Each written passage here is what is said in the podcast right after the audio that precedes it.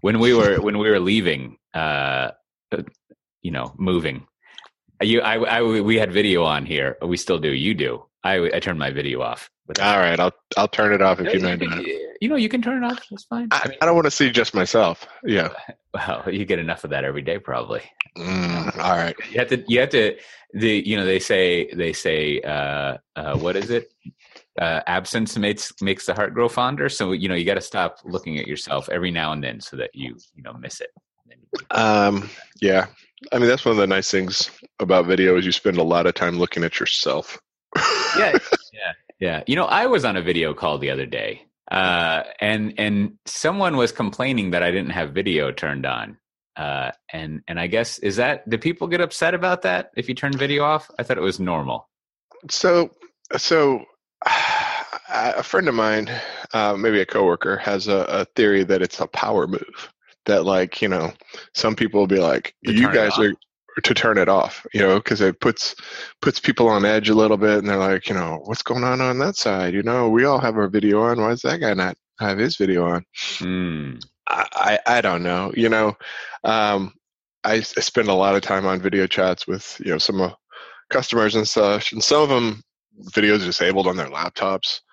Um, I uh, mean, yes. I, I, I have strong opinions about like lockdown laptops, but video i mean what are you going to show pictures of source code over video? I mean it's yeah yeah. And and you know i so to be fair uh, i had not met one of the people we were talking with and i was thinking maybe maybe that is a thing that like to see someone is better when you're meeting them. I don't know but i just well, have always turned video off. I, it's i find really oh yeah yeah and in fact like i wish i could turn other people's video off because I find it really distracting to like. Uh, like yeah, and and the in Skype it's nice. Well, no one uses Skype, but in Skype, it at least when you uh, unfocus from Skype, there'll be this floating control thing where you can mute and unmute. But uh, Zoom doesn't do that, and so like I always, if there's video, I have to like do the thing where like I arrange a window to cover the video, but not the mute button and so when I unmute it, I can tap it, but then I see their I see their faces again, and mm, mm. very depressing. I want to be able to turn everyone's video off. I don't want to see anything. Well, uh, I, am kind of the opposite. I, I, I turn on my video because uh, uh, something about you know seeing other people makes you stay more engaged, and I'm less likely yeah. to like open Twitter in the background and wander off. Um, yeah. But you know uh, and, if you want video if if you can probably still find some people with the unpatched zoom client you know just go catch random video of strangers. Mm. uh, Did, what, um, what, was the deal with that? They were running a secret server or something? No i mean it, it, it's apparently not a completely uncommon practice to have uh, a an agent on your box that is listening over a uh, insecure port where somebody sends a message to that port, it kicks off another application. And you know they hadn't.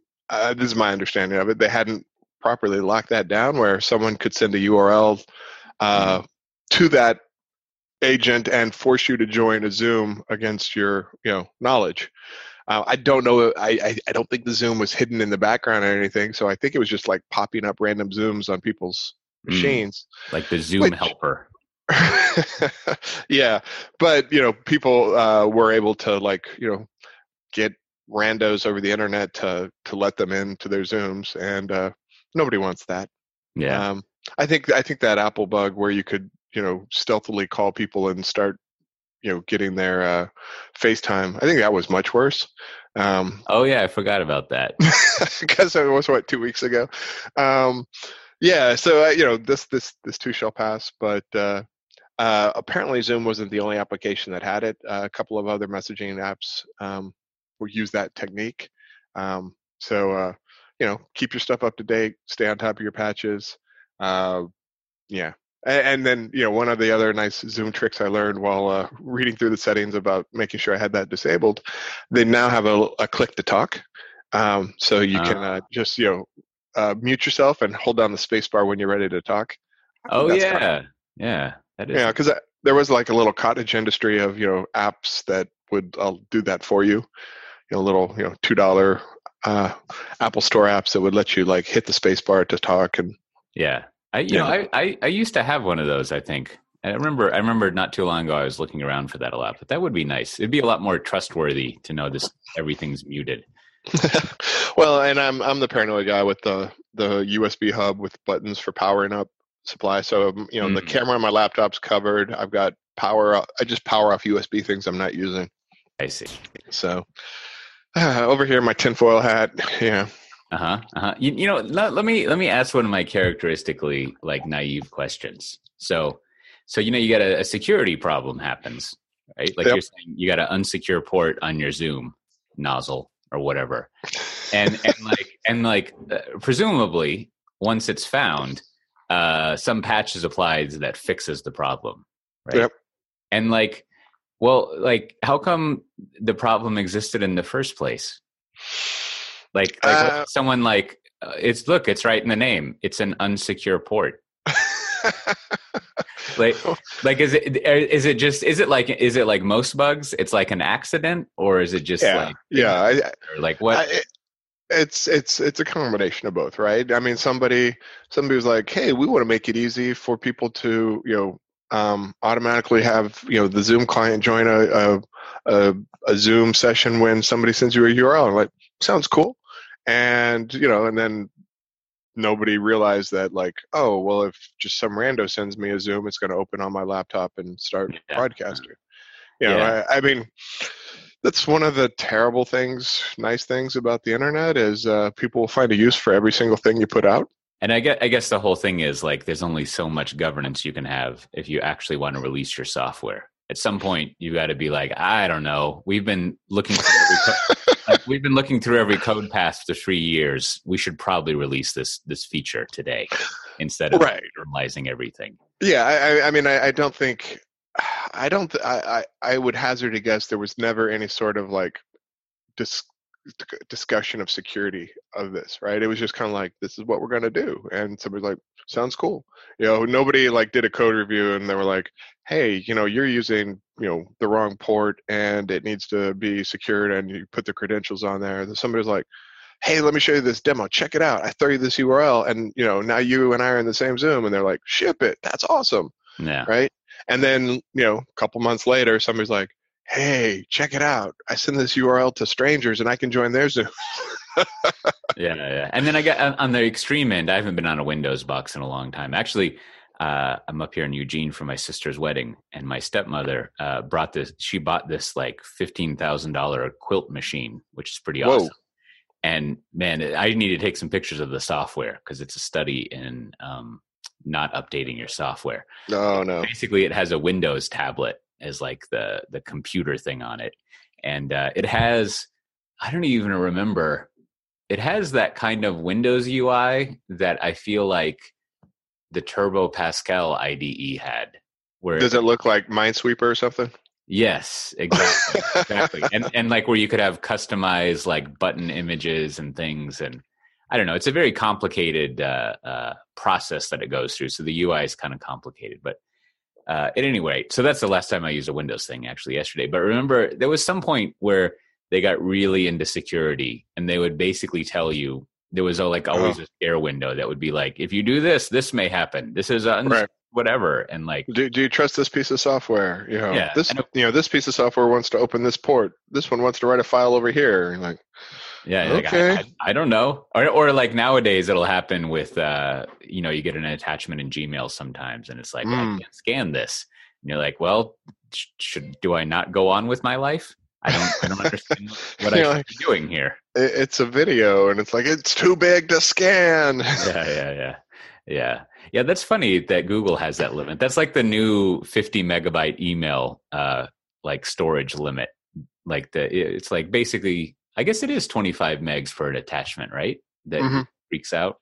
But uh, well, and then when things are in like uh, uh, uh, Google Google file mail uh, google drive. box drive yes google box um, yeah when things are in there you know because uh, we we share like you know zoom recordings of meetings every time it's like it's too big yeah you know, like oh, okay you know yeah huh. what's the worst that can happen my video player now and and then to and then to top it all off from what i can tell the way that most people set up a, a WebEx or a Zoom, like they never put a password on it. So you know, welcome Yep. to the party of just Yeah. at, at the Yep. it's just like ultimately it's all like security through obscurity basically when it comes to web conferencing stuff so really well, and that, that's why it's it's such a fertile ground of innovation because they're all terrible in their own unique ways, and um, that's why everybody has like a dozen different clients. But Mm. you know,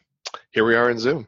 So, Um, but I also- noticed you, I, I had to wait in the lobby to to join your Zoom. yeah because when i set up my rooms i'm like i don't want just any rando joining i mean i don't like they're just gonna type i don't know how you would find See, I let the randos in. Yeah, yeah. So yeah but it's nice then you have to allow people in and Mm. that's that's fine. It's it is a little annoying, uh, I guess, to do that, but whatever. And so in the security area, we uh, I think we mentioned uh, like wh- who is Broadcom trying to acquire? Was it Tibco? They're trying to acquire someone and, uh, um, to fall through. it did, oh, they Symantec. Um, Well, that's who Yeah, they're trying to acquire now. But wasn't there? There was there were or was it was a- Qualcomm.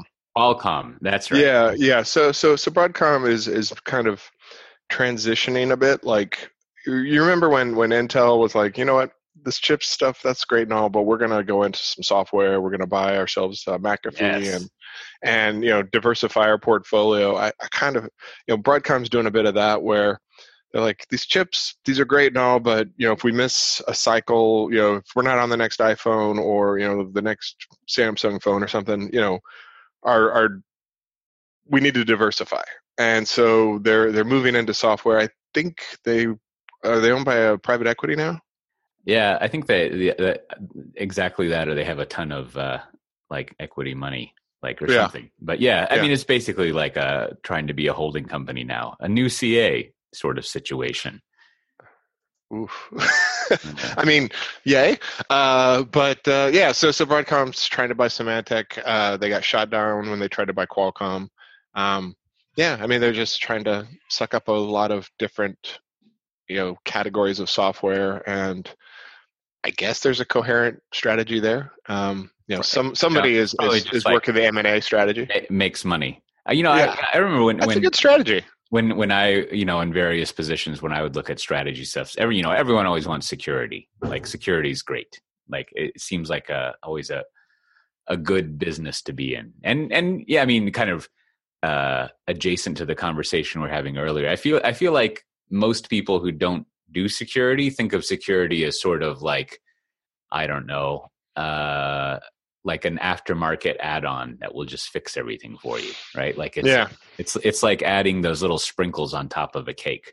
Whereas really it's just like it's it's pretty hard to like do well, there's only certain types of security you can do kind of afterwards. Just like we were saying, right? Like someone just wrote the uh they wrote their little server wrong and now that's just bugging it. That's a security problem. But so it, it is I mean, it doesn't seem like with very rare exception, one would acquire a security company for its functionality to integrate it into your existing thing.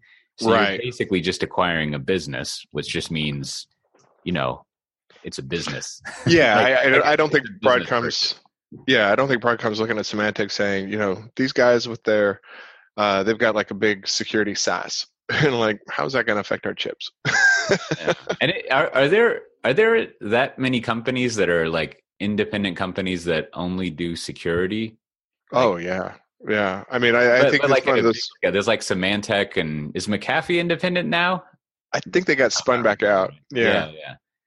um, yeah. I mean, there, there's there's definitely a bunch of them, and um, you know, if you go to, you know, you go to conferences that focus more on uh, like federal or you know large enterprises, you'll see like a large number of of vendors that you've never heard of probably i mean Mm. maybe you have but you know a large number of vendors that you know you've never heard of and then occasionally you see like you know such and such you know startup raised you know 400 million dollars for security you're like i've never heard of that right Yeah, yeah. yeah. um, there's a lot of money in security and there's pro you know there there's a, a a vast number of companies that uh, you know carve out carve out quality niches for themselves and make good money um, Yeah, I mean, I guess I guess what I was sort of grasping for is is uh, I feel like most security companies have like one product, like they have like one one thing that they do that's usually like a box,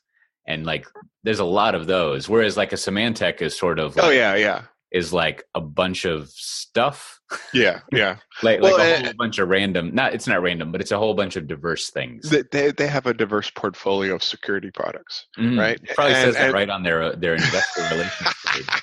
yeah, and, and and probably the the CA analogy is quite apt because you know they're going to grow by acquisition. They're going to be like, you know what, we're going to just tuck in something over here. This one's going to cover, you know, endpoint security of iPhones, and uh oh, we overlooked Android. Now we got to buy a company that does that, right? yeah yeah yeah you know and so you know you slowly aggregate these things and then you know you you introduce one product team to another product team and they're like you know hey you guys are working together now and they're like you know both teams resent you because you acquired them but uh yeah you you got you got, you Uh, got person- enterprise. you got one team writing in java another one's in go you you know it there's this this team you just acquired that doesn't exist anymore and it's all in ruby and you- Mhm, you, you have no idea what's going on there. Very very secure no doubt Yeah. all these different languages. Well you know security through diversity is that a thing? Oh that sounds good. You know i and, and i was thinking you know speaking of like a ca and a, uh diverse portfolio and all of that like it's it's it is it is uh i don't know there's a what's the word i'm looking for? People tend to think that's a bad idea but then again if you look at all the public clouds they basically do everything too so they have a uh, a diverse set of offerings and so Yes. really like each of the each of the big public clouds is uh a portfolio company oh absolutely absolutely which Yeah. which, uh, which I guess I guess you know that hopefully requires them to hire uh, an equal amount of developers working on all these services. But it's sort of I hadn't really thought about that. That the model that you know the CA, HP, the the big four systems management model of just having a bunch of little things like Symantec does. That's exactly what the uh, the public cloud people do. well and and it's more acute at at like your your IBMs and Oracles right where you know they still have they still have very different products that are part of the same portfolio but they expect you to consume them the same way right? So um like for Oracle Cloud for example you know you show up and they're like you know you're going to need some CRM on that right? And they're like yeah we got that and and some you know VM management and you're like this this doesn't feel very cloudy and they're like you know just roll with it right? And you know and then at the end they're like and you're going to go talk to a salesperson about that you're like but this is public cloud right? I thought you know credit cards and you know Mm. um i don't know I, th- there's less uh you know there, there's there's a one brand behind them but when uh uh i'm kind of losing my train of thought. But but you know there's definitely um a different user experience as you jump between these parts of the cloud right? Yeah, well, I, I think I think maybe like the traditional, uh, uh, we'll call it the Big Four model, just because I don't Who, want. who's number four i always like to hear that It's uh, you know, you you had there. I mean, there really is no Big Four anymore, but you used to have BMC. oh that four HP, i'm thinking i'm thinking the public cloud four No, no, no, no. I was I was going to say. So the reason I think people don't like that model, and by people, uh, I mean everyone who is a customer of it, or not everyone, but you know, obviously the company itself likes it. But I think what people think or that they they believe happens, which is to say it might or might happen, is all these these products eventually get neglected and uh, they don't get updated and so you're kind of you're kind of the company focus instead of having one thing that they focus on or a smaller amount of things they have so many things that they lose they lose track of uh, Yes. focusing on it and then it gets compounded because it's in this in the traditional model it's all on premise software which just like there must be some formula that shows the complexity of stuff you know. Now now instead of obviously in a public cloud instance you're not like you don't have one install of something. It's complicated on its own but like you know every single customer has at least one install that has to be cared for and fed. So if you start neglecting it it just gets to be a mess. And Yeah. uh, i guess i guess you know uh, all the public cloud stuff is young enough and we assume that for as as long as possible uh, they will maintain those things or they'll be like Google and just shut them down. as soon as you said as long as possible, they'll maintain. It's like oh, I'm thinking Google, but yeah. Uh, yeah, I mean, and, and some of the products they they do get long in the tooth, right? They they start to look a little bit crusty, but because they're SaaS offerings, right? You can come in and, and polish them up and you know keep them keep them kind of evergreen even if they're not getting a lot of new features, right? They're mm-hmm. easier to reskin. That you know you don't have to worry about a big install base. You don't have like, oh well, we have this customer from eight years ago who's running version you know 20 you know 2012 R2. Um, you don't have to worry about that and and so you know it's it's the SaaS model with the multiplier, right? Because all the products ideally are using a lot of the same look and feel. It's it's it's a more coherent platform or you know product portfolio as opposed to you know a bunch of acquisitions that might have had UIs done in different languages where it's harder to bring them together. I mean, there's a lot of advantages to you know, this just in, a lot of advantages to using public cloud. Breaking news, people. Yeah, yeah, it, it, I, yeah. So, so that's. I wonder, I wonder. I wonder if like the the the product manager cabal in those companies, you know, if if they roll up to some like you know senior vice president product management like council if they uh, if they think about like what are we going to do and like how do we end of life these things like they, they must have end of life i mean not in the jokey google way but like must have end of life some services here and there but eventually like i mean they'll have to do that at some point. point and then, i guess i guess the other thing well it might just become too expensive to operate and people may not like it i mean it, it might be like a business that they don't want to be in like i always thought it was weird that amazon's in like the virtual desktop business Oh, but it's uh, you know, but those are like lucrative markets, and you know they. Maybe that's a bad. So, so I guess, I, I guess. I mean, that, that that's the thing about about somebody like Amazon is the scale they work at.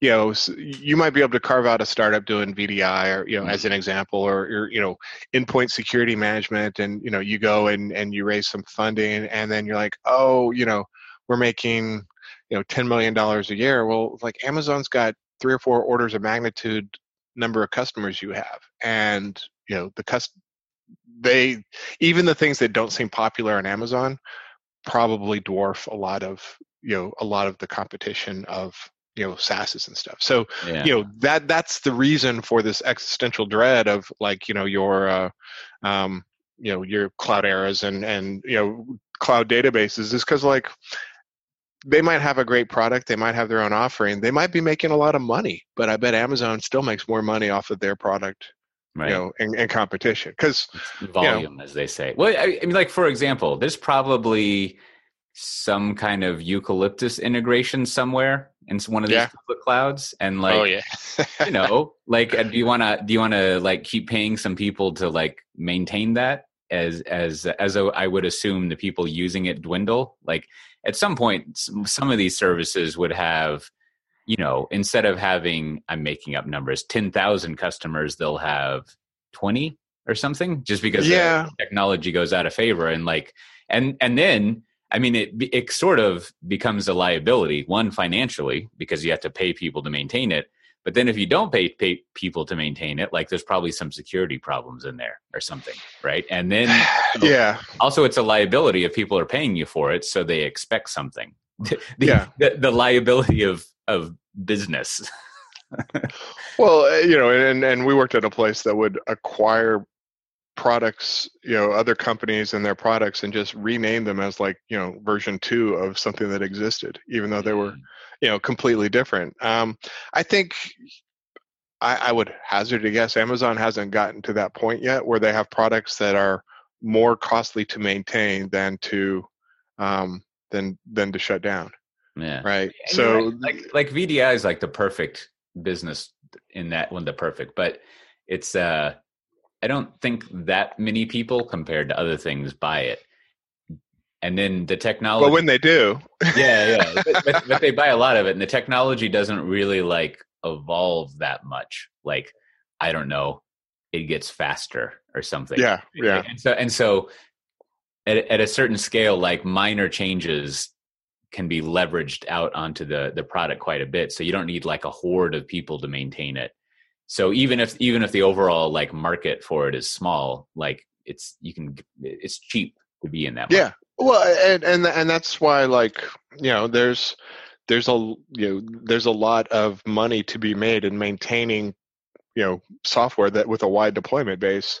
Um you know that i think i just described you know the, the, business model of a lot of enterprises where mm-hmm. you know they've they've made their they've got their app out there. They they've got a you know a large customer base that are happy with the way it works right? And you don't have to invest a lot um, a lot of calories on innovation as much as just maintaining and staying on top of you know security fixes and and and that's why you know the, these PE companies will buy up you know what we call you know legacy software vendors is because you know they're stable income. Yeah, um, I, you know, I think maybe you just you just answered the question I was going to ask. Is like, I wonder how historically companies have like signaled or or directly told like Wall Street, hey, we're not a high growth company right? Hey, we're done.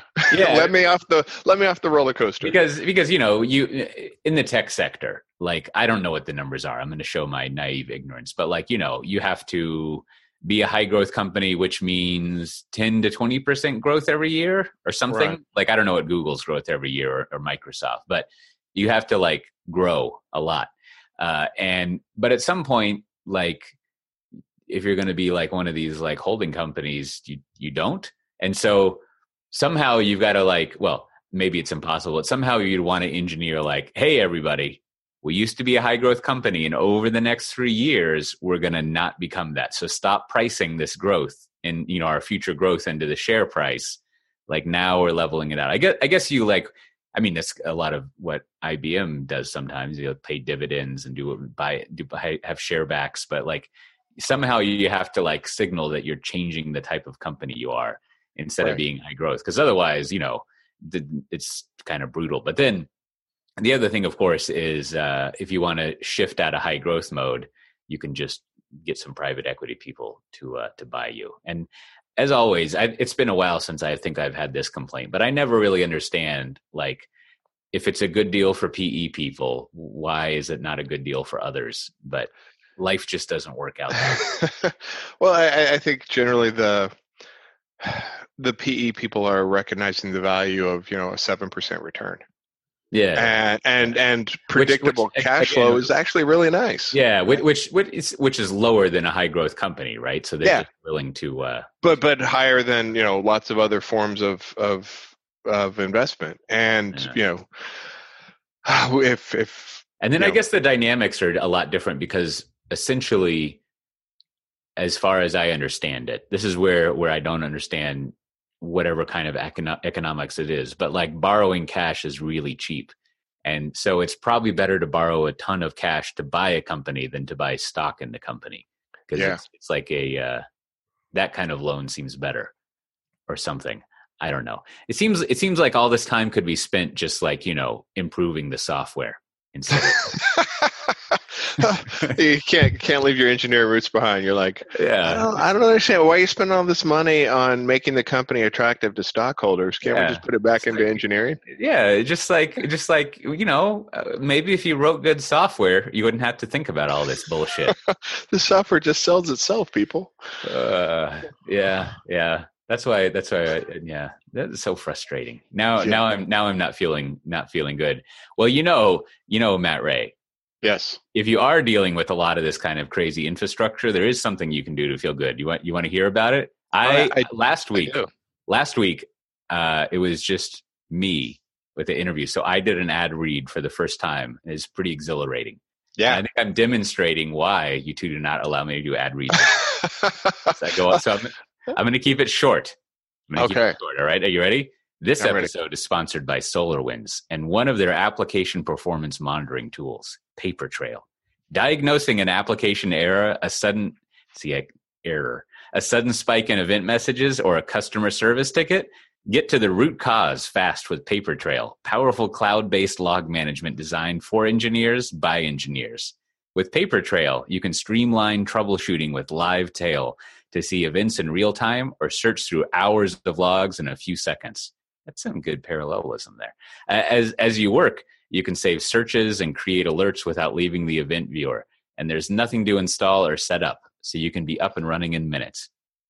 And now, the brand new integration of Papertrail with SolarWinds AppOptics brings powerful application performance monitoring and distributed tracing together with log management, enabling you to identify performance and availability issues even faster while significantly reducing MTTR. To learn more or try SolarWinds Paper Trail for free, go to papertrailapp.com slash SDT and make troubleshooting fun. So there you go. Papertrailapp.com slash SDT. Did I do a good job, Matt Ray? You did a very good job. Yeah. Yeah. I guess it's not like like hours of logs and seconds is not parallelism. That would be like if you had two other things that that hitched to. What what is what is that to go from a, uh, a cleverly go from a big thing to a small thing? Sort of like there's some name for that kind of thing. Zoom. Zoom. yes. Very good. Widen your aperture. Oh, aperture. That's a good uh, one.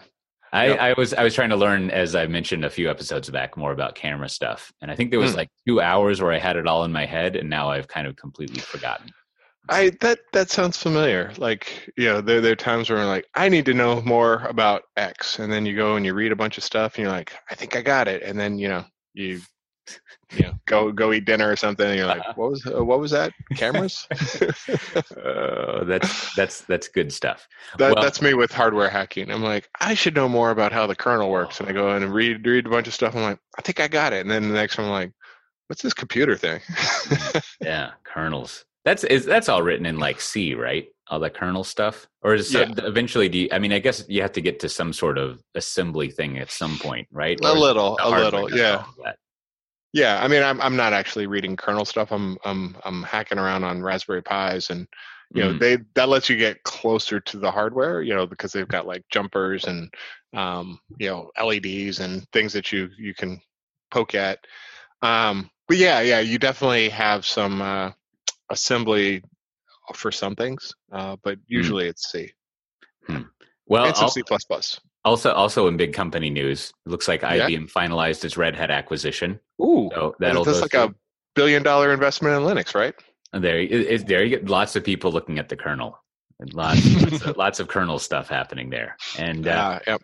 I think I think there's a very uh, Charles Fitzgerald Charles Fitzgerald piece, so to speak, where he's he's the for those who don't uh, for who don't uh, know, he does I think basically the main thing he's known for that he does nowadays is, you know, randomly, uh, not randomly, but uh, occasionally like uh, complaining about non-public cloud companies being lame. You know, he's one of those people. Oh yeah. But he also does. Uh, I don't know if it's yearly or quarterly, but he kind of analyzes the capex that big cloud. Oh yeah, I know this guy. Yeah, yeah and, and so I think that's kind of one of his. Uh, you know, all all the sort of like people who have analyst commentary or, or you know are on the opinion page of the tech news world uh, they generally have like you know one to three sort of like uh, things that they do and that's that's his thing is like his theory is that well it's basically over now but like you can follow and predict public cloud stuff by capex and so if you mm-hmm. look at all that capital expenditure one that kind of predicts what's happening uh, and it kind of shows how much money is spent. But you know, if you want to do do the, uh, the the cynical side of it, it also says like this is the the the barrier to entry that you have to get over. So, for example, in his analysis, in his uh, you know coverage of IBM buying Red Hat, he uh, he basically goes over how much IBM has spent in capex versus the other ones, and you know it's it's it's a good it's a good reference model for making models, right? Like you come up with this kind of like uh, recipe or something, and then you can yeah. use it to kind of like test and help prove your argument uh, for for uh, for the point trying to be made. Which, as he's making here, is that IBM not good at public cloud. Which I, that's not that's not unfortunately that's not breaking news, but uh, I think he's also a little more pessimistic on the the long term play of of the uh, the merger. Like hmm. you know, like IBM has uh, been on a uh, a long decline. I that's probably a quote in there. And you know, they they grabbed Red Hat thinking that this is going to boost them out of what they do, but Red Hat is kind of similar to their mainframe business, where you know they make a lot of money supporting something that doesn't have a high growth upside. Mm. Um, and oh, that was the other thing he was covering is there was some some weird uh, it was some earnings call for IBM for a while back where they're like, oh, well, the cloud revenue declined, but if you take out mainframe from it, it actually is doing good. I'm kind of paraphrasing, and I think I think I think the point the point was like, wait, what, what, what? why why is that in there? Uh, and I think I think the as he covers, I think the explanation was that there are some I don't know if it's hybrid or multi or bursting, but there's some connection between mainframe stuff and cloud stuff, and so therefore and this is kind of legit. Therefore, you would put that part of mainframe revenue into your cloud revenue bucket, uh, which re- revenue bucketizing is a um, science. I was going to call it a black art, but sure, science. Yeah. yeah. yeah, I mean, you know, you got to make decisions at some point. That's that's a funny thing. Like when when you look into accounting more and more, you're like, oh, people just kind of decided on all these rules like uh-huh. some some of them are obvious, right? Like profit is what you sold it for minus what it cost, right? And that's the profit. Like that's kind of more or less undeniable. But yeah, all the other stuff, like as far as revenue recognition and like what type of work is what and all this stuff. Well, that's why they, they slap the generally uh, the GAAP label on mm-hmm. things. You know, it's like everybody agrees that this is the way we look at this thing. Yeah, you got your right. Basel your five, five seven accords or Ooh. something. I don't I don't know what that is. I re- I remember I remember just this just like the uh, this is like that that Homer reading The Economist. What, what does he say? Like oh the Prime Minister of Malaysia or something. But uh, I, there was several several years back in The Economist. Like every issue was like when is Basel two going to come out? How will this affect like you know Europe? And I remember reading it and like all things I read about like macroeconomics, like they never actually tell you what the thing is they just like it's kind of like when you read about interest rate changes and there's all this like intrigue about well, you know, what the Fed's going to do and like this, that, and the other. Or there's a jobs report out, but no one like I feel like there should be one paragraph where they're like, and this is what it does, right? Like this is how it affects things. But um, I don't know. must be not for me, as I like to say. Yeah, yeah. It's uh not my you know, I'm busy. I'm busy forgetting how cameras work. That's right. Was that was that a was that an ISO or an f stop? exactly. I, I, don't remember. I don't remember. Yeah, yeah. Uh, yeah, I'm surprised they haven't just like reinvented all that stuff, or not reinvented, but like renamed everything for the digital camera era because it's like what what's the name of that? It's not is it skeuomorphism where you take like the analog form factor, right, right, space.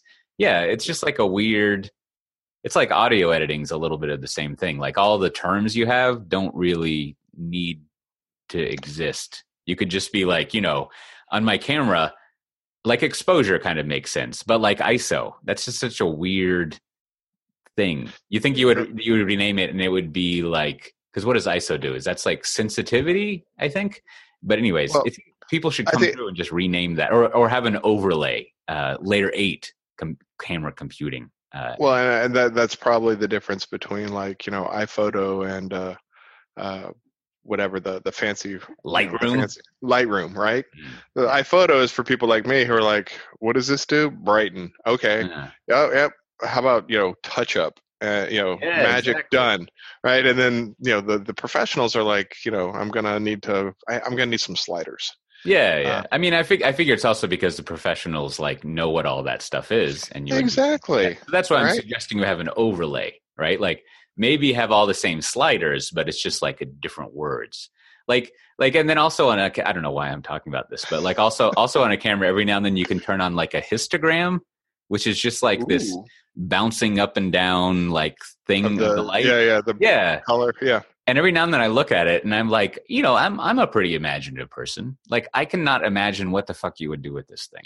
Right. See, like, I, yeah, and, and that I, I took uh, multimedia production back when back in our college days, and I learned that the histogram I just grab like one end of it and I slide it to a certain place, and I get the color, the mm. the brightness that I want. But also, if you hit the auto button, does the same thing. Uh, so yeah, yeah, I've been I've been replaced by software. Well, you know, you know, back back to the IBM and Red Hat. Yes. I think I think so. This is this is hope maybe maybe we'll we'll build up this uh, this myth of the state of the industry in three charts. But I think this is this is one of the charts more or less. What what do you think of the? Again, I'm going to use the word theory, which is sort of like this uh, theoretical physics physics level of just like thinking about stuff. Like I think there's a strong theory that you see with our Charles Fitzgerald friend. That's basically like unless you're one of the three public clouds, you're fucked. It's basically Yeah. like the complete lens, and and I'm I was going to say his, but the complete lens of this kind of comically posited analysis, the model that you apply to everything is basically that.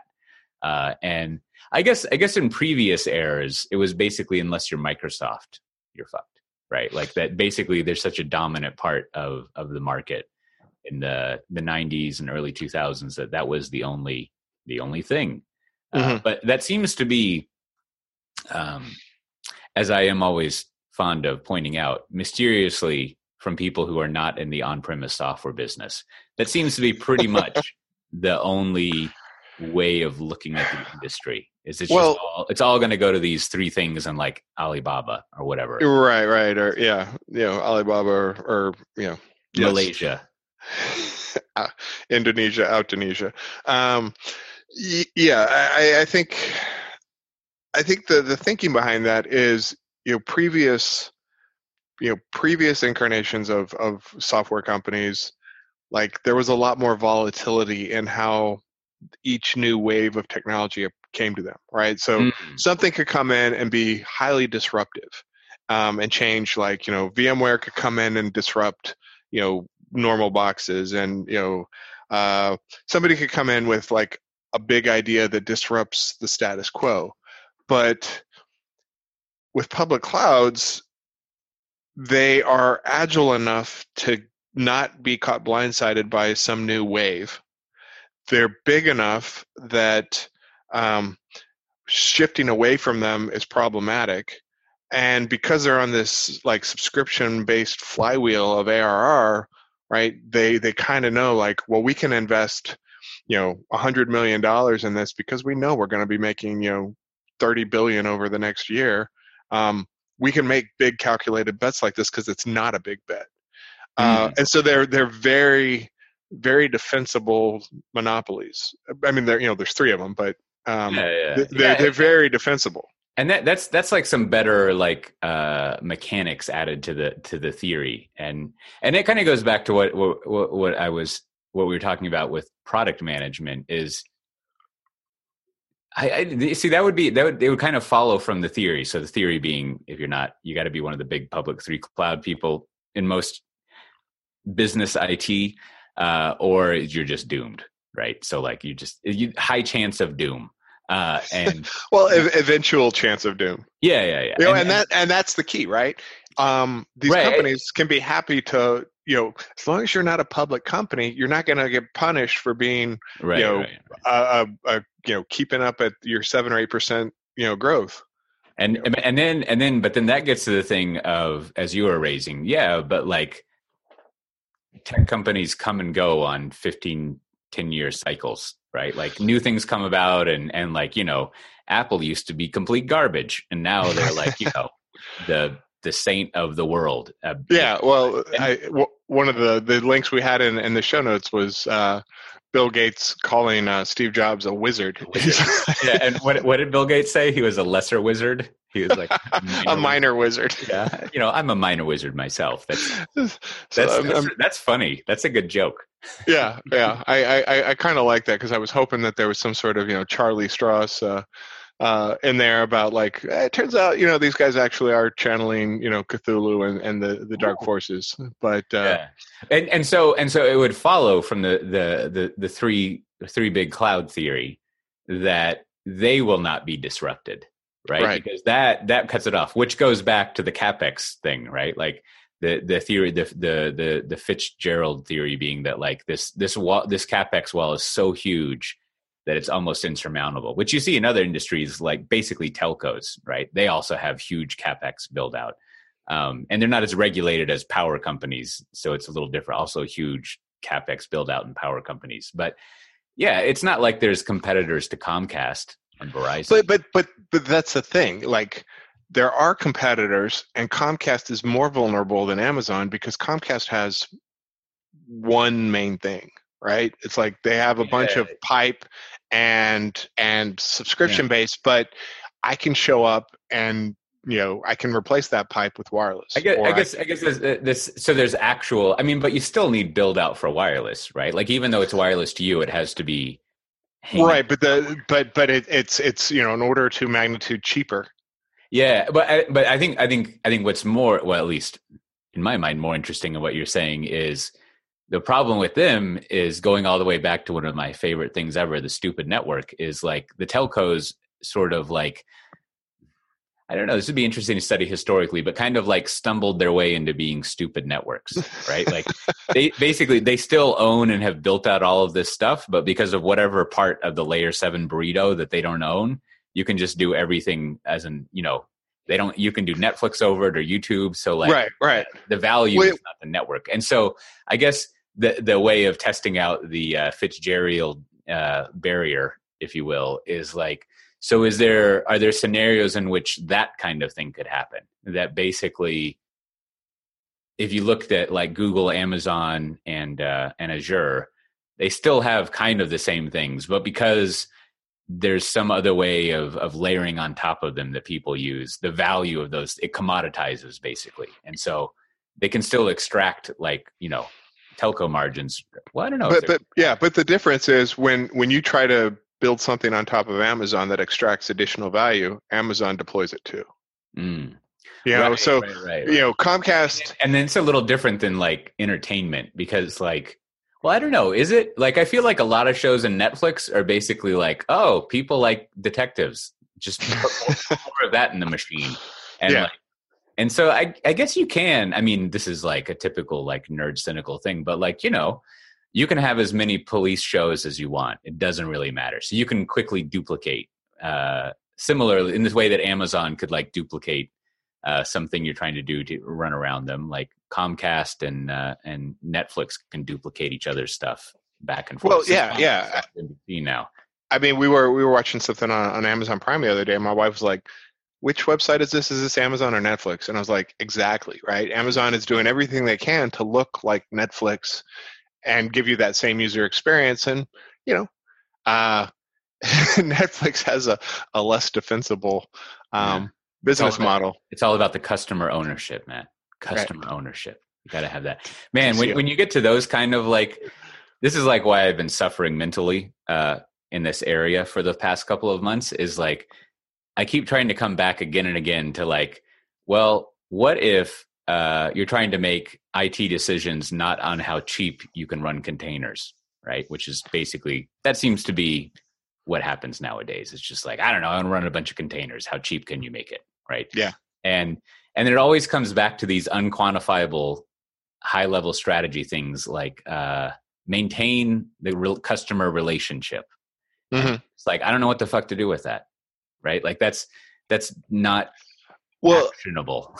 and well, I, I think I, I think that actually points out something really well that high touch, high quality is harder to scale up Mm. than volume, Oh, that's good. right? And and and so because because there's always going to be a, a segment of the market that you know they're like you know I don't care, I just don't want to pay very much, and you know this is why this is why um, investors do not like consulting firms right? Oh, it's because they're built on the fact that they, it's all high touch. And you know how do you extract more money out of consulting? Well you can you can pay your employees less which Yeah. you know long term is going to degrade the quality of your consulting. Right. Uh, right. I you- I mean, can hire- You can't, you can't cut costs by like cutting your employees' legs off, and then that by, like, exactly. Exactly. So which is you know it's a great business that has kind of a natural cap of how big it can get before it starts to fall under its own gravity and maybe we're seeing that with IBM as you know as they they've transitioned away from being a product company to becoming a you know global consulting firm um, and you know, it, those things just have kind of a natural cap of how big they can be. Mm, yeah. See that that that's all. That was this kind of stuff was always the fun part of strategy for me. But then it's sort of like it's it's and and and it's um paradoxical. That's what it is. It, it is. It, it's it's absolutely paradoxical and, and, because and it's paradoxical in the sense of strategy where like it all makes a lot of sense and you've seen it play over and over again right like these things that are unquantifiable and then it's sort of like but i couldn't really tell you anything beyond what we just said right? like, like i So can't i can't there's really- something about f-stop and I yeah, yeah, yeah. It's like so if if we all know as as a business, right? Like like you you could you could imagine in uh, in Broadcom this happening, right? Like they got all they got all the people together, the board and whatever, and they're like, ah, well, let me make up another a company. Let's say let's say Tony Stark Industries, Ooh. right? And because I'm looking at an Iron Man helmet, and and let's say Tony is like wasted somewhere. I guess he doesn't drink anymore, but you know, like he's he's he's distracted. No, spoilers, man. I haven't I haven't watched the new Avengers. I haven't seen that. And, and so you know the board gets together and they're like, ah, you know, you know what the problem is is we need to maintain a closer relationship with our customers, right? Mhm. This is a bad example because they sell weapons, but whatever. Let, let, let's say let's say the diversified holdings uh, do insurance. There's one I think a lot about. So the, in insurance, it's like we need to have a better relationship with our customers because we only ever talk with our customers when they sign up with us and they want it as cheap as possible because it's a commodity basically. Yep. And we also talk to them when they want money from us. So it's like the worst type of child, right? you, you, just, you just see them initially and uh, you know there's money exchanged and then they basically come to you when they want money and you're trying Good to like not give them the money right. and so so it's sort of like and then therefore you enter a a stupid insurance sort of market where like people just go to like the web and they find the cheapest thing and they think like oh i saw that lady on tv and the lizard kind of makes me feel good but they're just like mm, whatever i just want cheap shit and so if you have a closer rela- relationship maybe you can like translate that to something uh, Mhm. better. So you say that to the board and then they're like all right i love slide one made a great point that's good. And then and then you go to slide two and you're like mm, so i'm going to need 10 million dollars? Right? Like it's, it's just like trickling that down to um and and uh, scaling it down. Down is doing it at scale is difficult. Doing it at scale, yeah, yeah. yeah. yeah. And so so it's hard at a at a corporate strategy level to say so that's totally true insurance people. So what we're going to do is i only need 2 million dollars and it's, and we're going to set up a team in over 6 month periods we're going to figure out what to do. And they'll be like that sounds great. Why don't you bring in the next guy who wants to acquire something? Like like it, it's just a weird it's hard it's hard to translate those kind of strategy things down to actually doing something and the next thing you know you're trying to find cheap containers uh, there you go exactly. I- So, I mean, I, I- think that is the, the, the tension is, you know, there's there being a commodity vendor doesn't have a, a natural cap, uh, but being a high touch vendor probably does because it Mm. it's it comes down to people and relationships, and those are hard to scale.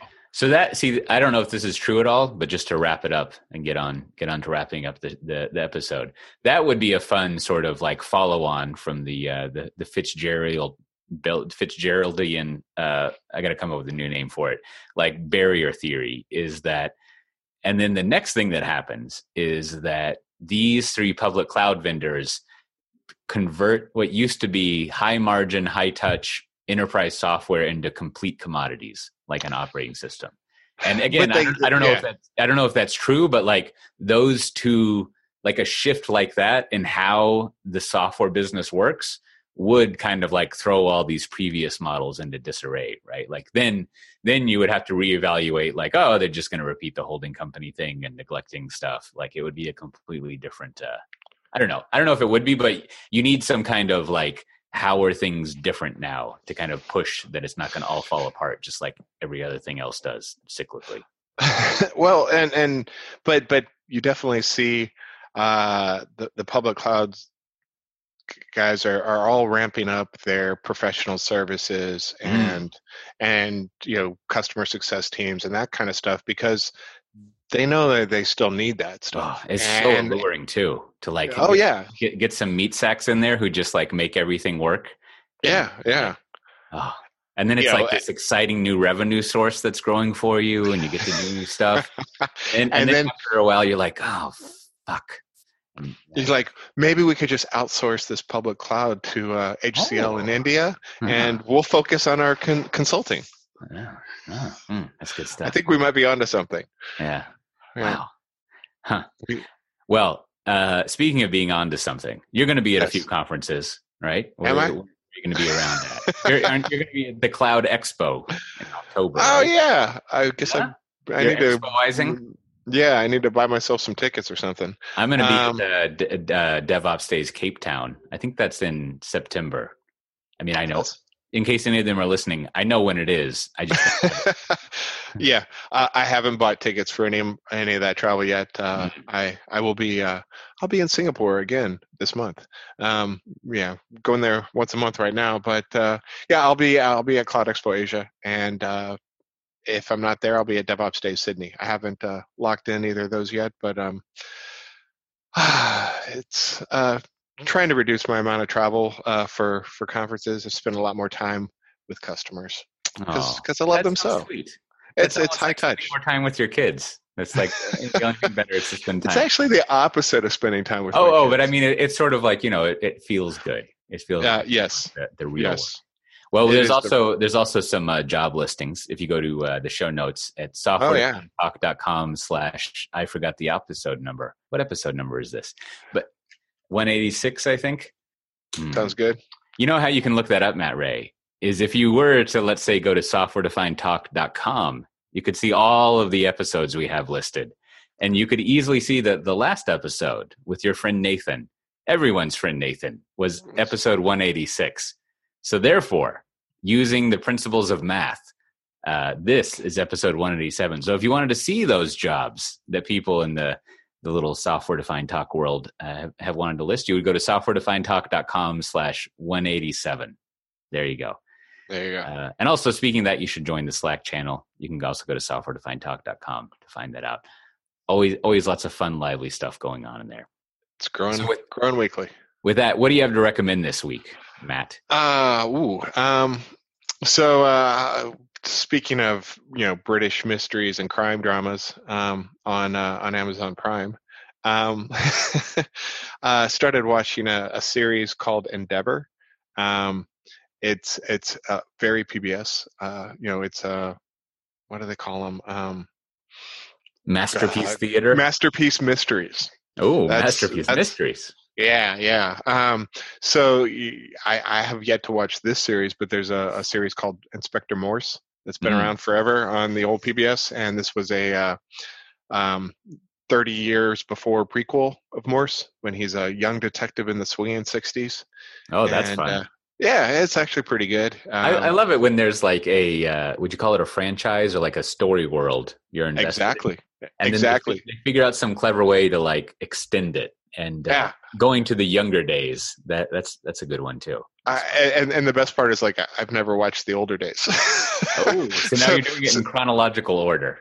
yeah so so all the stuff is like um i bet this person shows up in the later series right Oh, yeah. yeah and you're like there's like some mythology going on here it'd be like watching the star wars episodes in order and you know and you're like who is why why would i care about that minor character and like oh i bet they come in later And so, what, what's your feeling on like the Sherlock Holmes reboots where they get like? oh i, I like them? I, Yeah. I, I yeah i do like the the the sherlock uh reboot um, you know, I, I feel like maybe maybe I'm not paying attention, but like, why isn't there more like like direct Lovecraft stuff out there? Like there was a there was I remember at one point there was a couple year term where I like watched all the Lovecraft movies I could find. This is back Hmm. when I would have to go to Vulcan Video, and good times actually I get I would get DVDs from Netflix at that time too. You know, you do Yeah. at the same time, but there was there was actually more than I knew of. But like, like it's surprising there's not like a TV show or something because I don't know. Do you think it's just not adaptable to video?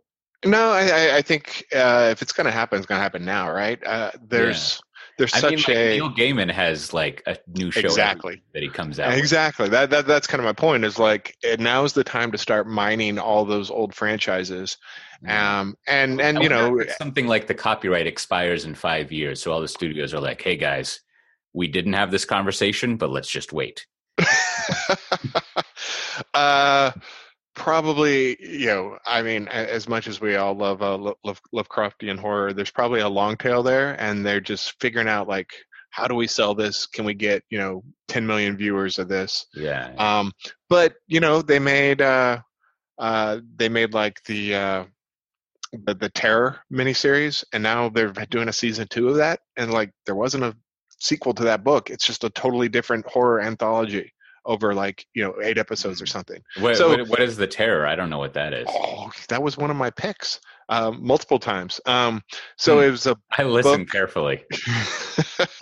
You're like, this is when I go get my coffee when Matt starts talking. Um, no, the the so, so, the terror was a book in I don't know 2003 2004 mm. Um, by. Uh, Dan Simmons, who's a horror um, horror science fiction author, and it was historical fiction about the HMS Terror and the HMS Erebus. They're oh uh, right right right. Okay. They were trying to find the Northwest Passage, and they got stuck on the ice for two years. Yeah. Um, and they never found. Well, actually, after the book came out, uh, like two years ago, they found the ships. Um, and they, you know, the assumption was cannibalism kicked in and you know something happened and so in the book and miniseries there's this you know uh, mythological you know creature that comes and visits them and you know it's yeah, this yeah, yeah. 1870s horror on a frozen boat story. So if you like Lovecraft, this might be up your alley. Yeah, because um, I mean, there's, there's, like a whole universe you could just set up to do things. Exactly, exactly. And and so and, AMC and, and made a mini series of it, and yeah. it got really good ratings, even though it was like it was grim as hell. Well, you should recommend that sometime, Matt Ray. I'm recommending it again. Watch yeah. yourself some Endeavour. Go watch The Terror. Uh, season two probably coming soon. Yeah, and and then I mean just to just to point out something that I subtly said, like obviously, like Lovecraftian stuff permeates all horror stuff nowadays, pretty much. Oh, yeah. Like just all all the notions are, uh, you know, the they're sort of like foundational. But what I mean is just like directly doing it, right? Like you could, you know, anyways, could just spend all your time in New England in some random desert. It would it would be like it'd be like an Indiana Jones franchise uh, or something. Anyhow, sound given my recommendation uh, so i'm like i said i'm in uh, eugene oregon takes a long time to get here from amsterdam just just in case you're wondering uh, but as as uh, i'm sure well you I, I, assume you do this matt but you know you come over here and you just like load up on uh, stuff. And one of the things i wanted to recommend uh, maybe maybe if you're you're a european coming over here there's this store called the old navy. And what Old Navy does is they have dirt cheap clothes that are all in-house labels, and they no. they're all like they're all like uh, you know remember, you remember an Idiocracy where they can just like pull clothes out of the wall like their sport track stuff. Like it's kind yes. of the the equivalent of that, which like I don't shop there. Well, I actually bought some boxer shorts because you know you buy commodity clothes there, and I feel like there are no clothes more commodity than clothes for kids because they get them, Definitely. rip them up, they grow up. So it has a very small shelf life. So I bought a lot of kids' clothes at Old Navy, and they were so cheap.